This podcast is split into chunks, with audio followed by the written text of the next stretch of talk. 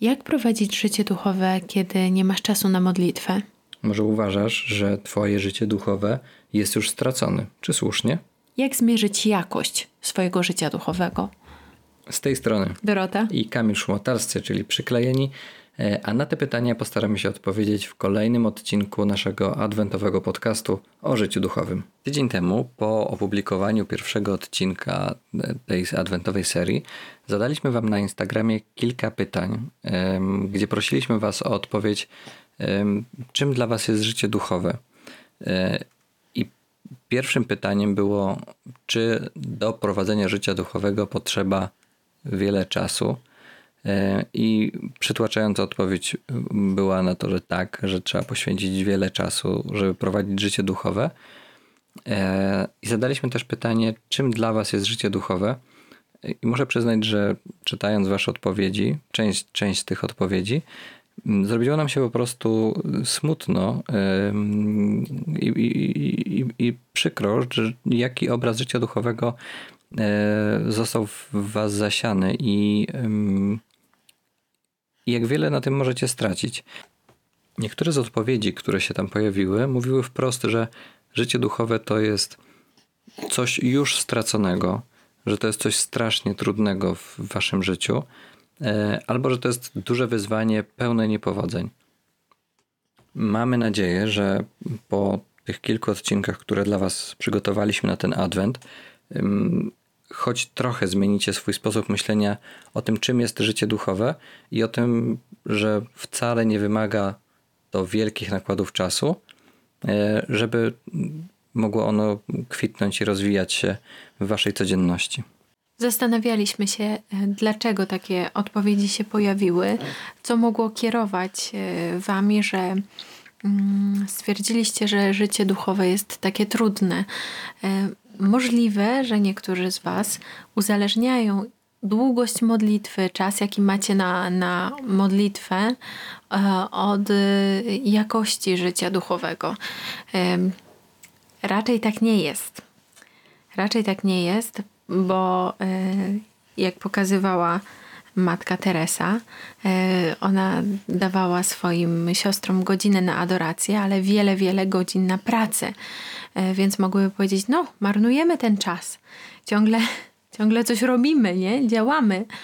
E, A jednak, no, w zakonie to mogłam tego wymagać od nich, no ta godzina miała je tak napełnić, dać im takiego powera, żeby przez pozostałe godziny one były y, jak Jezus, służyły jak Jezus. No i teraz jak to przełożyć na y, nasze życie? Wielu z nas nosi w sobie wielką tęsknotę za czasem, dłuższym czasem modlitwy. Może to być nawet dość romantyczne. Przyznaję, że jako nastolatka miałam takie okresy, kiedy właśnie stworzyłam sobie bardzo piękną kapliczkę, taki ołtarzyk, bardzo taki bogaty. Paliłam w nim świece, z, oczywiście z wosku e, pszczelego. E, czytałam Pismo Święte, robiłam notatki, bardzo długie notatki, e, odmawiałam modlitwę Jezusową na czotce.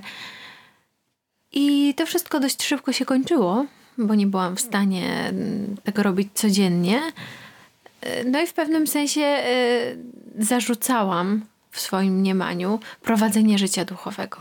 A dzisiaj po latach wiem, że, że tak nie było. I tutaj pojawia się pierwsza z bardzo subtelna pułapka, w którą możemy wpaść i w którą często wpadamy, myśląc o życiu duchowym i o prowadzeniu e, naszego życia modlitewnego, że jeżeli nie poświęcam odpowiednio dużo czasu na modlitwę, mm, jeżeli nie potrafię wygospodarować nawet tych 15 minut w ciągu dnia na odmówienie e, różańca czy, czy jakiejś części brewiarza, to momentalnie przestaję w ogóle zwracać się do Pana Boga, całkowicie porzucam swoją relację z Bogiem, uważając, że no skoro nie mogę się modlić, no to znaczy, że nie mogę nic innego już robić. E, I to jest straszny błąd, e, straszna krzywda, którą robimy sami sobie, e, bo przykłady świętych i też tradycja Kościoła pokazuje nam, że trwanie na modlitwie to tylko jedna z możliwości budowania swojej relacji z Bogiem, a jest jeszcze bardzo dużo innych sposobów, dzięki którym możemy Boga do swojej codzienności, do swojego życia, do swojej rzeczywistości, takiej zwykłej, szarej, codziennej, zapraszać. Wydaje mi się, że taką miarą, takim papierkiem lakmusowym e, tego, jaki jest stan Twojego serca, e, może być zwrócenie się do Jezusa własnymi słowami.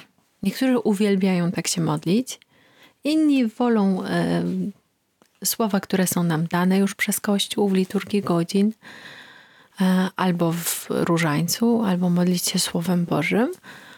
Ale y, jakby myślę, że taką próbką dobrą jest to, żebyś y, powiedział Jezusowi: Jezu, Ty jesteś dla mnie.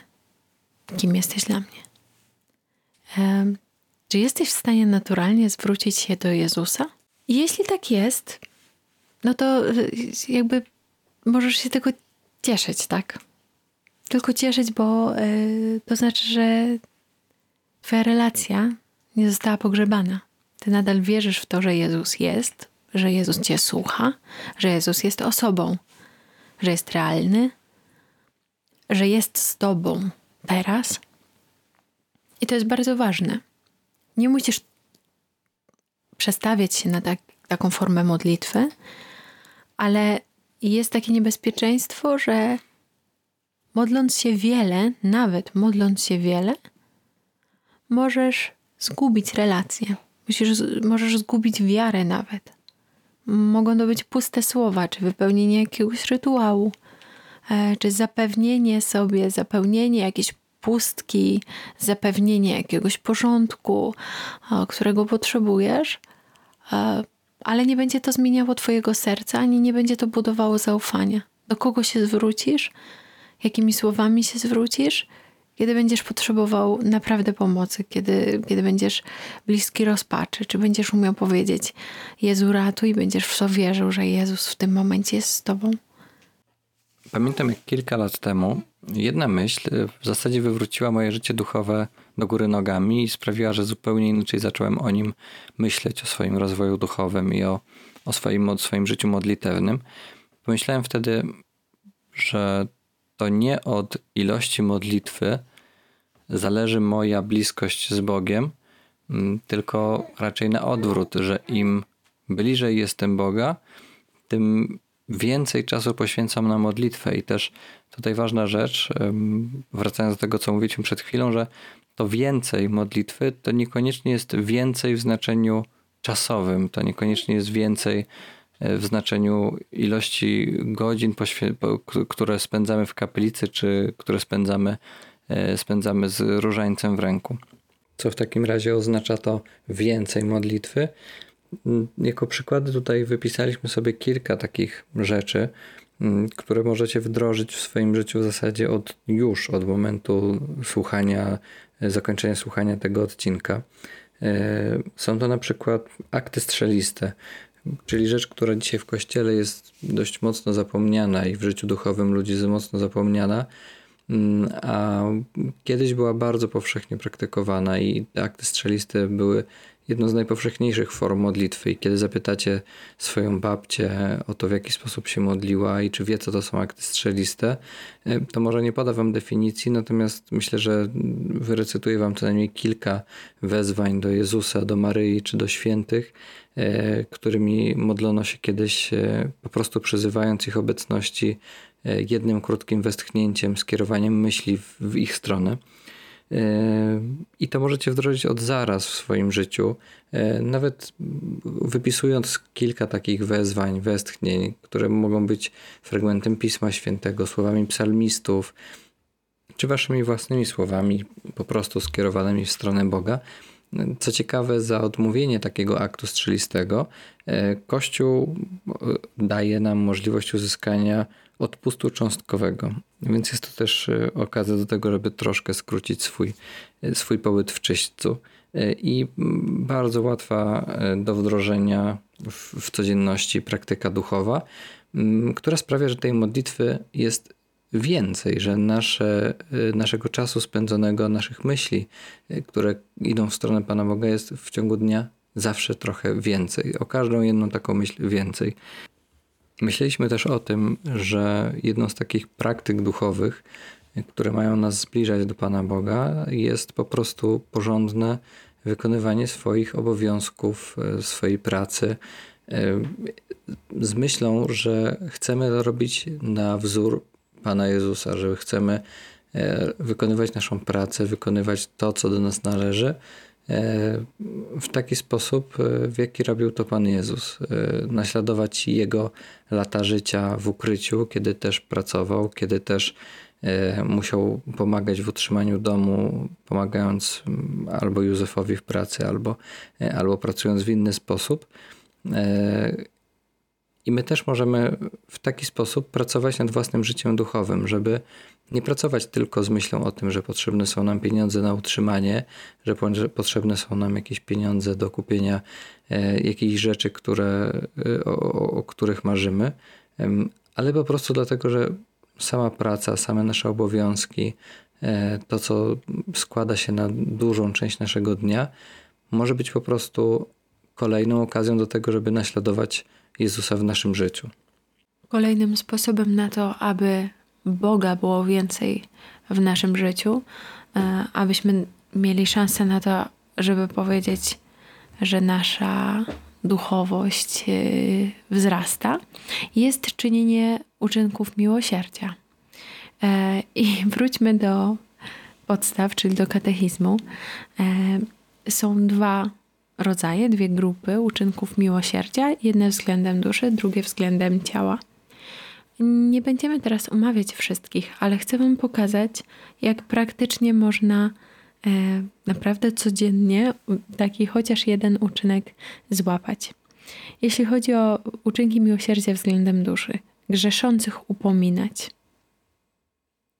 To właściwie nie wymaga komentarza. Jak macie trochę odwagi, to możecie upom upomnieć właśnie z taką e, myślą, że jest to uczynek miłosierdzia, a nie jako hejterzy, nie z, e, z pogardą, tak? Tylko z ogromnym szacunkiem do drugiego człowieka zwrócić komuś uwagę, że źle postępuje.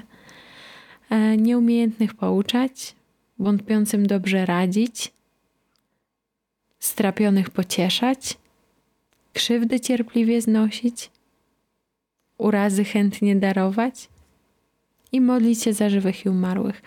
Zobaczcie, um,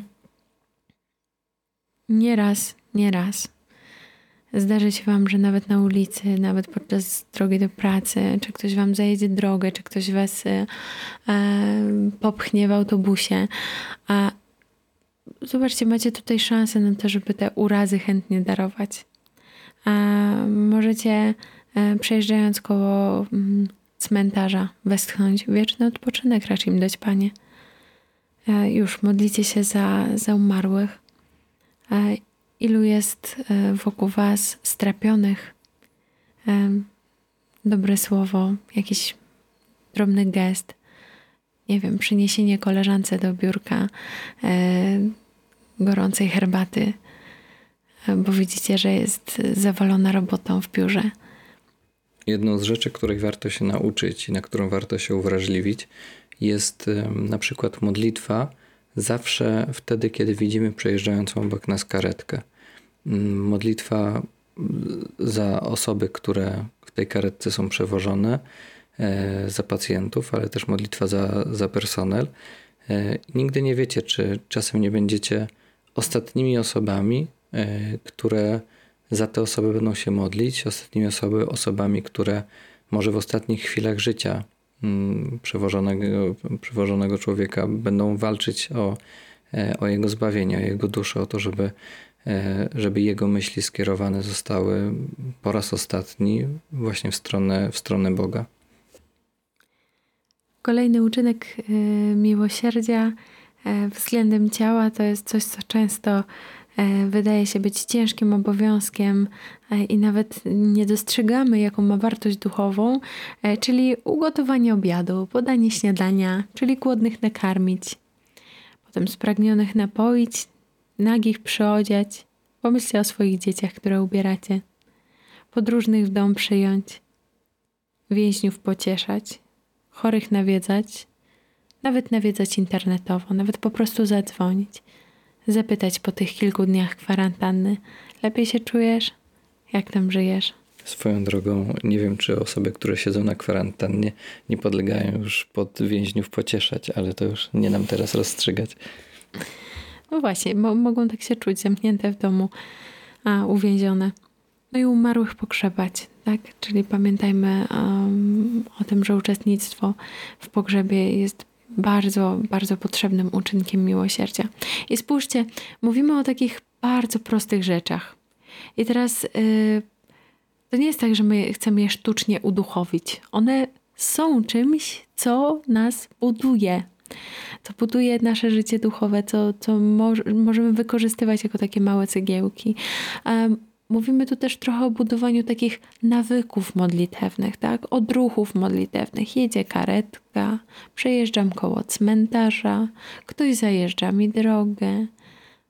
Po rzuceniu wią, wiązki e, nieprzyzwoitych słów odruchowo możesz westchnąć, Panie Boże, zmiłuj się nad nim, nad nim grzesznikiem, który nie potrafi jeździć, a i nade mną się zmiłuj.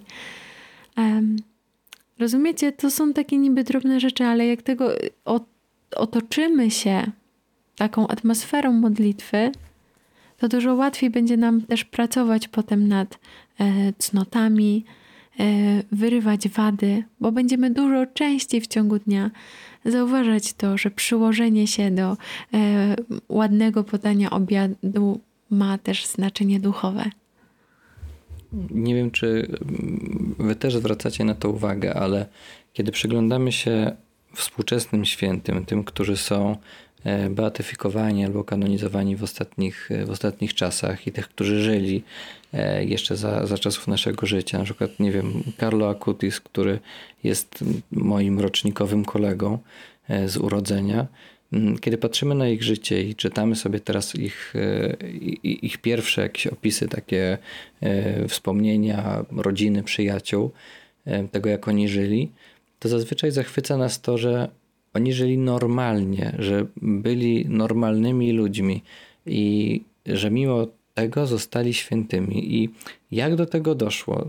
Zapytałby klasyk, i wcale odpowiedź nie brzmi nie wiem, e, tylko brzmi właśnie, właśnie tak, że to nasze życie proste, codzienne, zwykłe. Jeśli tylko będziemy bardzo świadomie przeżywali w sposób duchowy, będziemy starali się tę rzeczywistość duchową traktować poważnie, e, to znaczy traktować ją jako rzeczywistą, jako tę, która cały czas jest obok nas, mm, to w pewnym momencie stanie się to dla nas bardzo naturalne, że to wszystko, co robimy tutaj na Ziemi, e, nie pozostaje bez wpływu na to, mm, co się z nami stanie e, po, po naszej śmierci. Wyobraźcie sobie, że możemy zacząć dzień od pierwszego odpustu w imię Ojca i Syna i Ducha Świętego. Amen. Punkt dla mnie. No, to tak żartobliwie powiedziane, ale owszem, za pobożne uczynienie znaku krzyża jest odpust i wielokrotnie w ciągu dnia możemy te odpusty cząstkowe e, zbierać. Mm, kolejną taką praktyką może być ofiarowanie czasu nawet czasu swojego życia, tak? Czasu danego dnia Panu Bogu czy, czy ofiarowanie w jakiejś intencji, tak? Panie Boże, moja e, przyjaciółka jest chora. Bardzo chciałabym jej pomóc, ale nie mogę, bo siedzi zamknięta e, z COVID-em.